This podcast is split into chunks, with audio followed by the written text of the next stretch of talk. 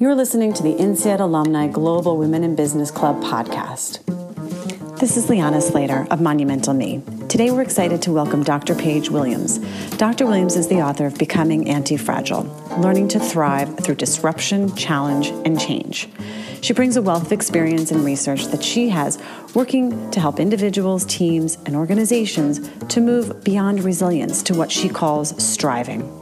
Thanks for joining us.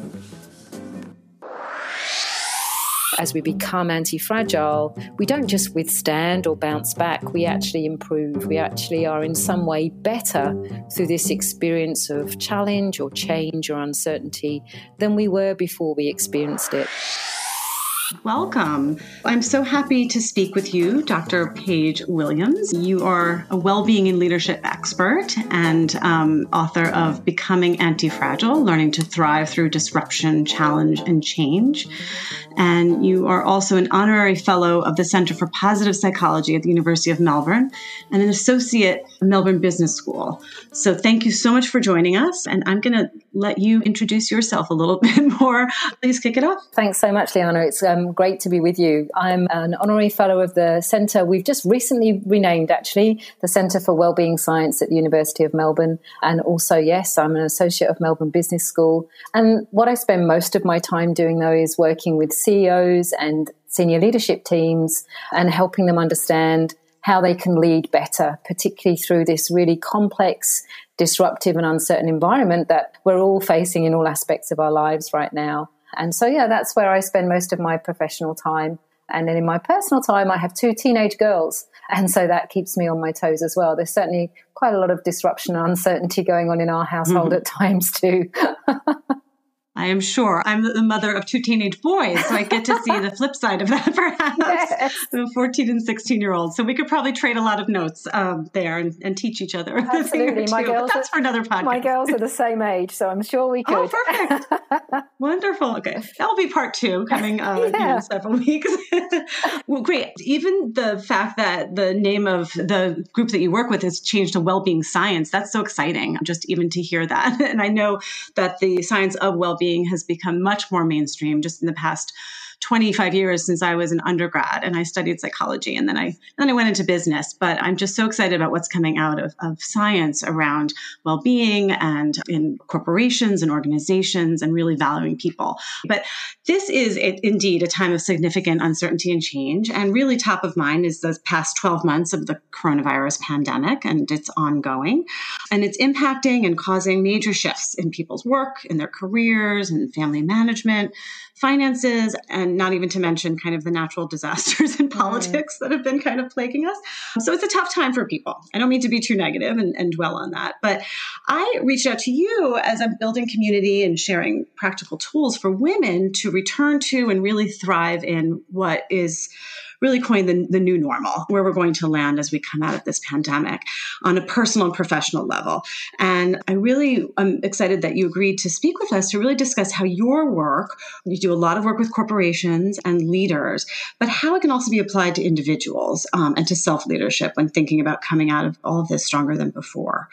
So that's kind of a lot, but I'm really excited to hear about your approach towards helping individuals thrive during during this difficult time. Yeah, absolutely. And so when I wrote the book, Liana, I certainly had in mind leadership, and, and I use the term leadering in the book because I personally believe that leadership is too passive a word uh, for what it actually involves when when we're on the ground doing the stuff of leaders. And also, this idea of leadering is, is what we do every day, whether that's how we lead ourselves, how we lead our family. We were just talking about our children, whether it's how we help our friends and support our friends or colleagues to show up as their best selves. You know, this is actually the work of leadership. It's relationally based. It's about helping ourselves and others at, at this specific time, you know, come through these uncertain and challenging times as best we can. And so, very much the, the whole idea around becoming anti fragile, whilst it has definitely a leadership lens to it, and that's where I spend a lot of my kind of professional time, the book really was written with everyone in mind because, mm. you know, leadering happens. we do it every day just in the way that we show up, we choose to show up with ourselves and for our, ourselves. And so, really, I wrote Becoming Anti Fragile to give everyone more of an idea about how they could be what I call choiceful, full of choice and intention mm. around how they do that, and particularly how they can do that given um, our context right now, both professionally and personally. So, really, kind of handing that kind of power back to the individual. It sounds like if people have choice, they can find kind of calm, maybe with with all of this change and disruption. Is, is am I thinking about that the, the right way? It is, and and really, what we need to do to have choice is to have kind of consciousness and awareness of what the choices are. Consciousness and awareness of how at times we might be not helping ourselves. We might be, how I frame it in the book, as keeping ourselves fragile or making ourselves fragile. And we need a, a conscious awareness of that first so that we can do the work to remove that. And awareness is the first piece of making different choices around how we might want to show up for ourselves or others.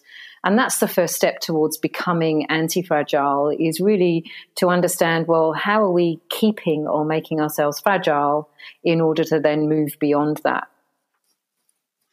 So, how do you even start that process as an individual? What kind of questions would you ask yourself that go a little bit deeper? Yeah, so I think it's it, before we kind of dive into to there. Perhaps it's worth me just out, outlining, you know, what does even anti-fragile mean, and and Perfect. what's the yes. difference between being fragile and, and anti-fragile? What are the the steps or stages that we might go through?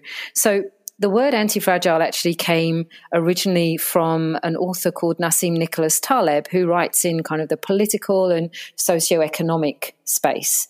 And he um, coined the term in relation to economic systems. So how is it that some economies, when we go through economic turmoil, actually some organizations and economies come out of that turmoil better? They perform even stronger in the midst of chaos.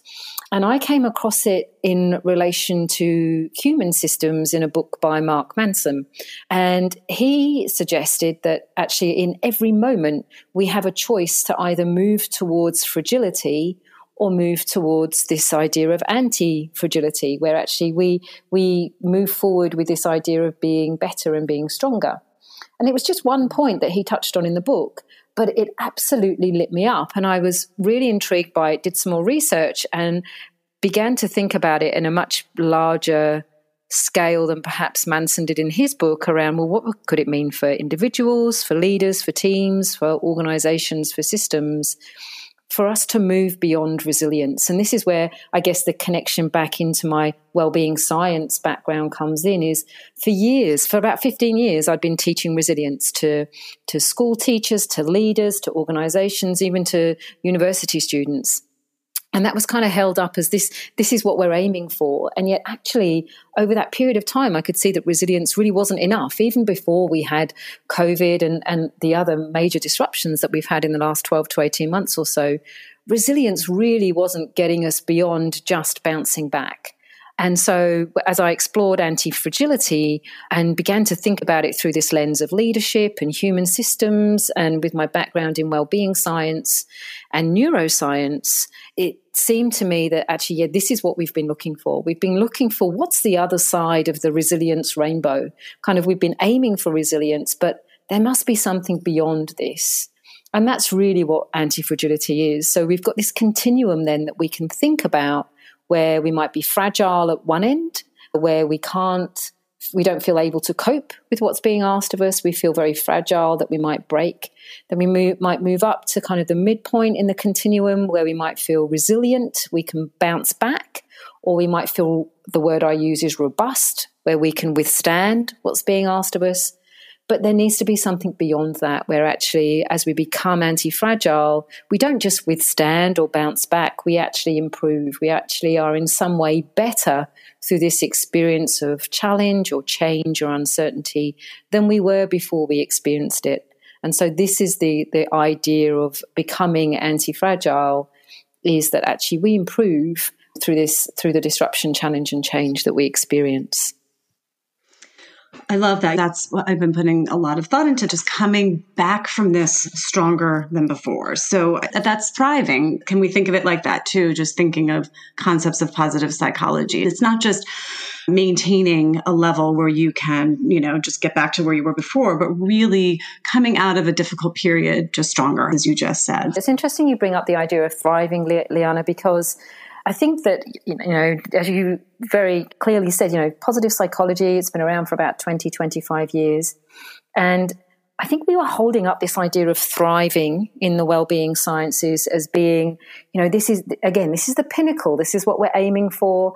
And there was this kind of expectation around thriving that once we got there, it, it, it kind of it was this peaceful place where everything fell into mm. place and it all happened so effortlessly and smoothly. And yet, the research I've been involved in in the last couple of years shows more and more clearly that actually thriving and struggle often go hand in hand. And mm. the way I make this very real for people, and I um, you know invite your uh, listeners to do the same thing, is just reflect for a moment on some of the achievements or some of the situations that you have been most proud of in your life. And I know for me, you know, some of them are perhaps to do with my daughters, or they're to do with significant achievements I've made at work, or they've to, they're to do with things that I've achieved perhaps with my physical health.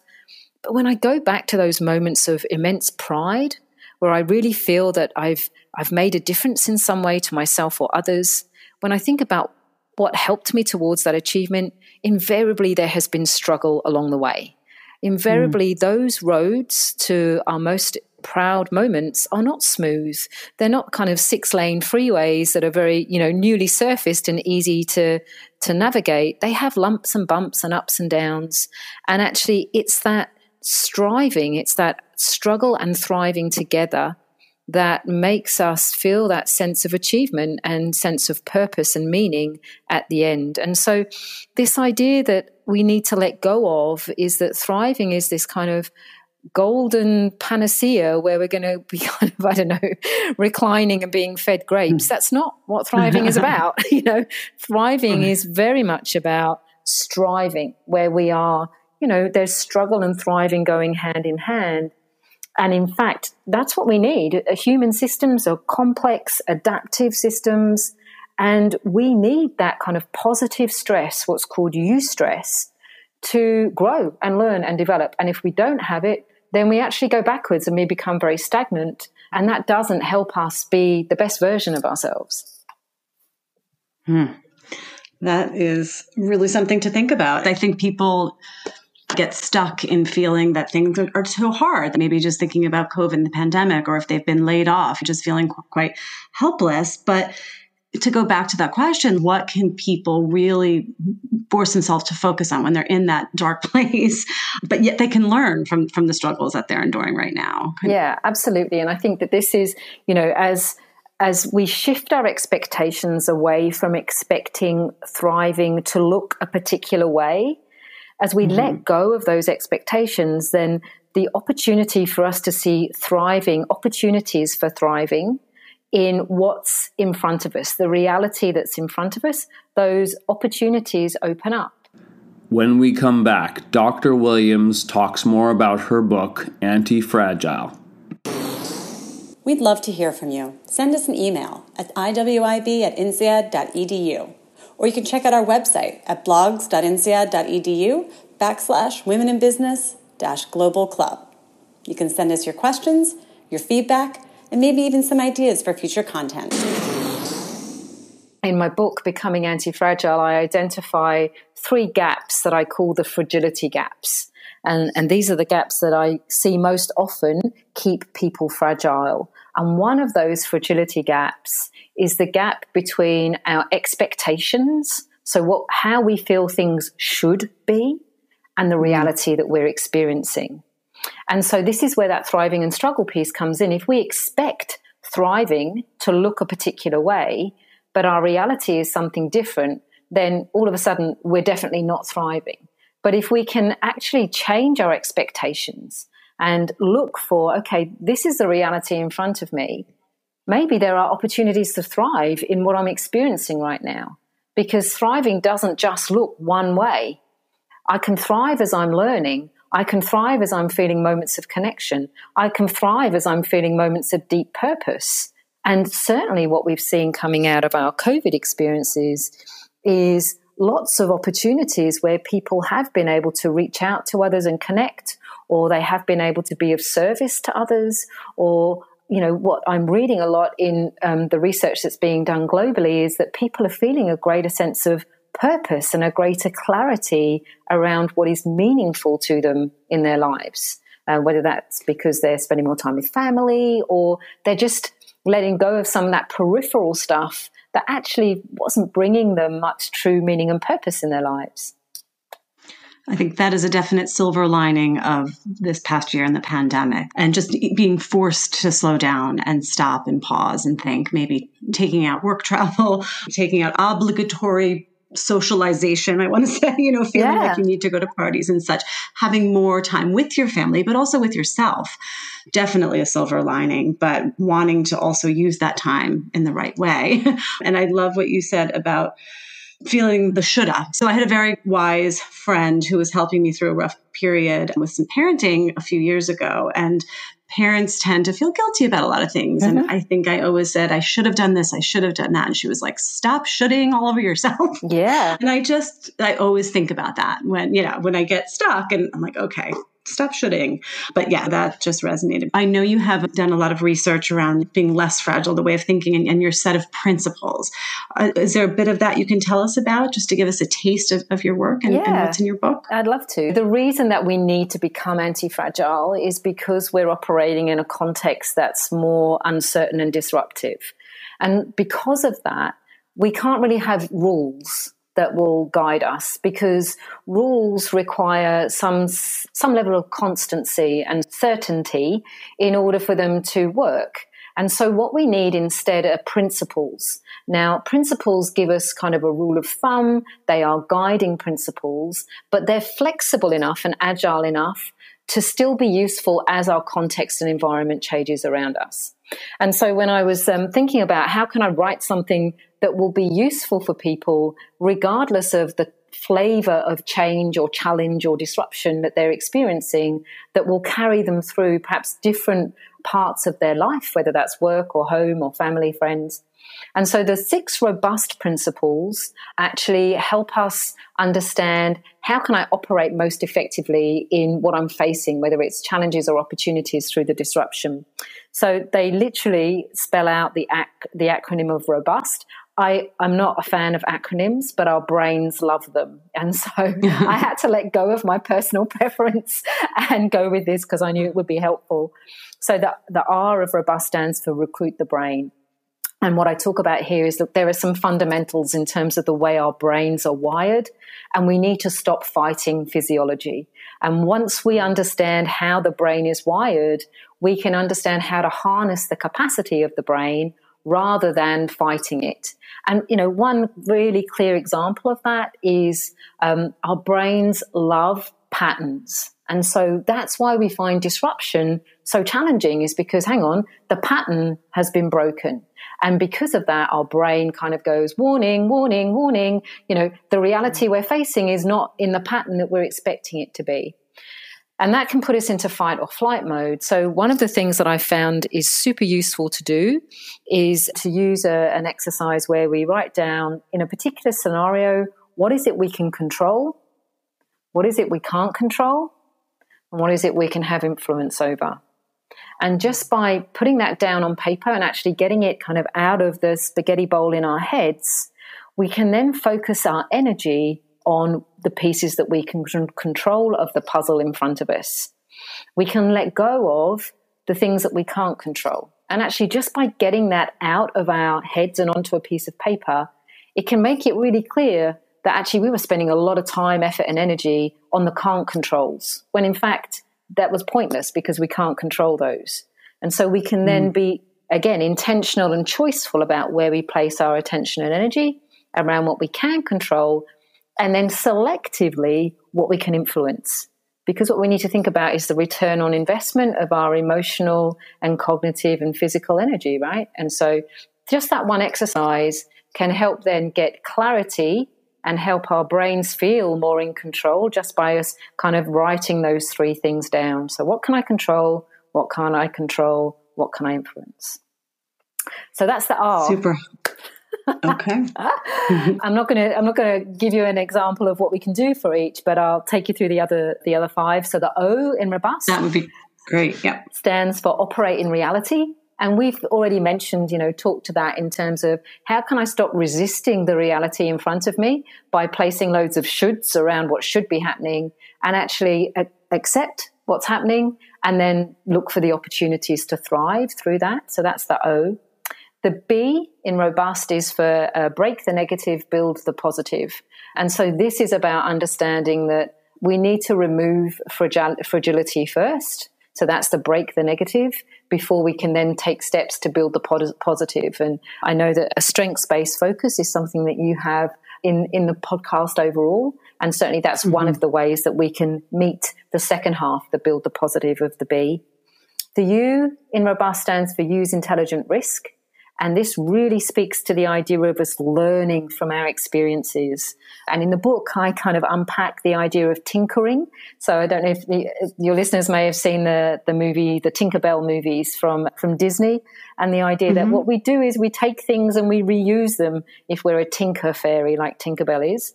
And so this is what we do with our experiences, right? How is it that we can learn forward and take our experiences and go, okay, what can I learn from this and then tinker with, just change a little bit so that then as I go forward, I've got some learning and there's some value that I'm taking forward from this experience, even if it's been uncomfortable for me. But that's the U. The S is seek collective wisdom. And there's an aspect of this that comes directly from Taleb's work, which is we are always more anti fragile as a collective than we are individually. And if we think about that in our everyday lives, we are more anti fragile as we get more perspective on things, as we ask for more ideas. So, one of the things that I speak to is seek collective wisdom. You know, bring people into your discussions that have different perspectives and points of view to you so that mm. we're not just in an echo chamber. We're not just hearing back, you know, the same views and perspectives that we have ourselves. And then the final T of robust is tackle the infinite game. And what this speaks to is letting go of ego ego makes us fragile and letting go of the, you know, how is it I just need to get short term, a short term return or a short term hit on what I'm doing? How is it that actually we can look for the more longer term, more purpose driven actions, more purpose driven choices, and actually making a contribution that goes beyond ourselves? So that's the, the T and tackling the infinite game. That's great. I love it. Let's tell people where they can find your book. And I think you also have a website and a survey that would be super helpful. Yeah. So can dig Sure. So there's lots of ideas around this and my blog um, on my website, which is drpaigewilliams.com. And there's a link to the book there, which is available at all good online retailers, Amazon, etc. And then one thing that I would invite your listeners to do is to take the anti-fragile survey. So alongside the book, I've developed a free survey so that people can get a sense of where are they in terms of their levels of fragility, robustness, and anti-fragility and also how much are they using each of the six robust principles and how is that translating then into them having anti-fragile energy anti-fragile attitudes and an anti-fragile mindset? And the survey takes less than 10 minutes and they then get a personalized you get a personalized report at the end of that. And so you can take the survey at theantifragilesurvey.com Wonderful. And I will put the URLs into our notes so everybody can also get that information there. Just what resonates now, since I'm all about kind of connection and community, is, is your point on seeking collective wisdom. Mm. And especially with, with women, I, I tend to always look through that gender lens from my work with women and supporting women. And just, you know, I think women maybe feel more comfortable with sharing and, and community. And, and hopefully men will continue to, you know, kind of warm to that a little bit more. But but I just I think that's such an important point because not every woman will reach out for help. But I just love encouraging that and that women can find so much from kind of peer groups, just any kind of community or and professional communities, of course. So in organizations, it's just wonderful if they can support that interactivity. And that leads me to my question: When you work with organizations, are, are you seeing organizations encouraging this this anti-fragile approach. Have you presented this to different organizations and what's the reception been to this whole concept? Yeah i think what's super interesting liana is that i started to write this book in the middle of 2019 so before we even knew before the word kind of covid even existed because there were there were these kind of big dynamics going on uh, system dynamics going on that hadn't quite punched through the surface yet in terms of, you know, economics and social groups and just models of, of leadership that really weren't serving us anymore. And so this idea of anti-fragility predated COVID, but what's happened is as COVID has unfolded, organizations have become super interested in how we can thrive um, through the disruption and uncertainty. Um, and certainly what I'm what I'm seeing they really like and and are kind of um, holding on to is the idea of there being principles because you know mm. there's one thing the last 14 to 18 months have shown us is how much uh, change can happen and how quickly it can happen and so for us to have rules that that then become obsolete because something has already changed. You know that's happening so much more quickly now. So certainly the robust principles um, that organizations are really enjoying leaders are, are enjoying that. Oh i've got these these principles that i can come back to whether i'm having a team meeting or whether i'm having a board meeting or whether i'm um, dealing one-to-one with someone. These principles carry across those different um, contexts.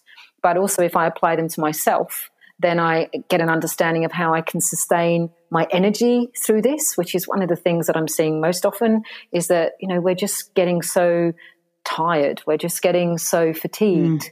with this ongoing disruption and also maintaining, you know, this, the right attitude to help ourselves and others through it and the right mindset. So by applying the robust principles, that's how we can generate anti-fragile energy, anti-fragile attitudes and an anti-fragile mindset. Well, thank you so much for your time and, and sharing this with us. You've just, you really introduced me to some really new concepts or looking at concepts in a very different way. And I encourage all of our listeners to get your book and to read that, Becoming Anti-Fragile. And again, we will put your uh, link on our notes. And I think just, you know, to, to wrap up, I just want to ask you kind of a personal question, just thinking about well-being and taking care of yourself, the idea of putting the oxygen mask on first mm. before you mm. can give to your family and your clients and your students and all of that. What is kind of the one thing that, that you want to share as something that really kind of fills your cup and feeds your soul that you try to do, you know, at least once or twice a week that keeps you going? So I mm-hmm. love, love, love, love F45. So it's a group kind of fitness class that's a combination of kind of lifting weights and doing lots of cardio based work. Now I do that every day. That's 45 minutes of my time. It gets my heart rate up. And, you know, that's, that's my kind of go to in terms of getting the endorphins flowing and, and feeling really confident to take on the day. And equally, I would say the thing that I've learned most around my own well being is the value of rest and recovery. So it's kind of the mm. other side of that coin is that I really am now far more willing to listen to my body and my brain in terms of if I just don't feel I've got the energy, then I give myself permission to stop. That's so important. That permission, that that yeah. internal permission. Dr. Paige Williams, it has been an absolute pleasure, and maybe we can have that part two, and we'll have a, an episode on teenagers. So, thanks so much, Liana.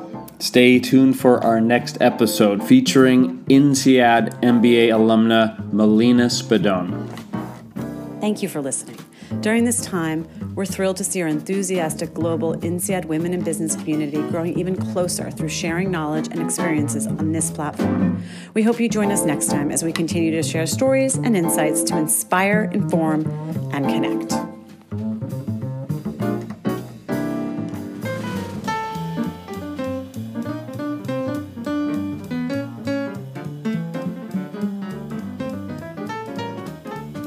Music by Patrick Prouty, available on iTunes.